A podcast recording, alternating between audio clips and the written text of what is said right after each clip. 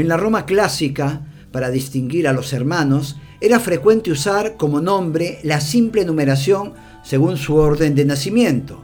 Al primero se le llamaba primus, luego venía secundus, tertius y cuando el padre de familia decidía dar por finalizada su descendencia, llamaba a su último y recién nacido retoño firmus, que significaba me paro.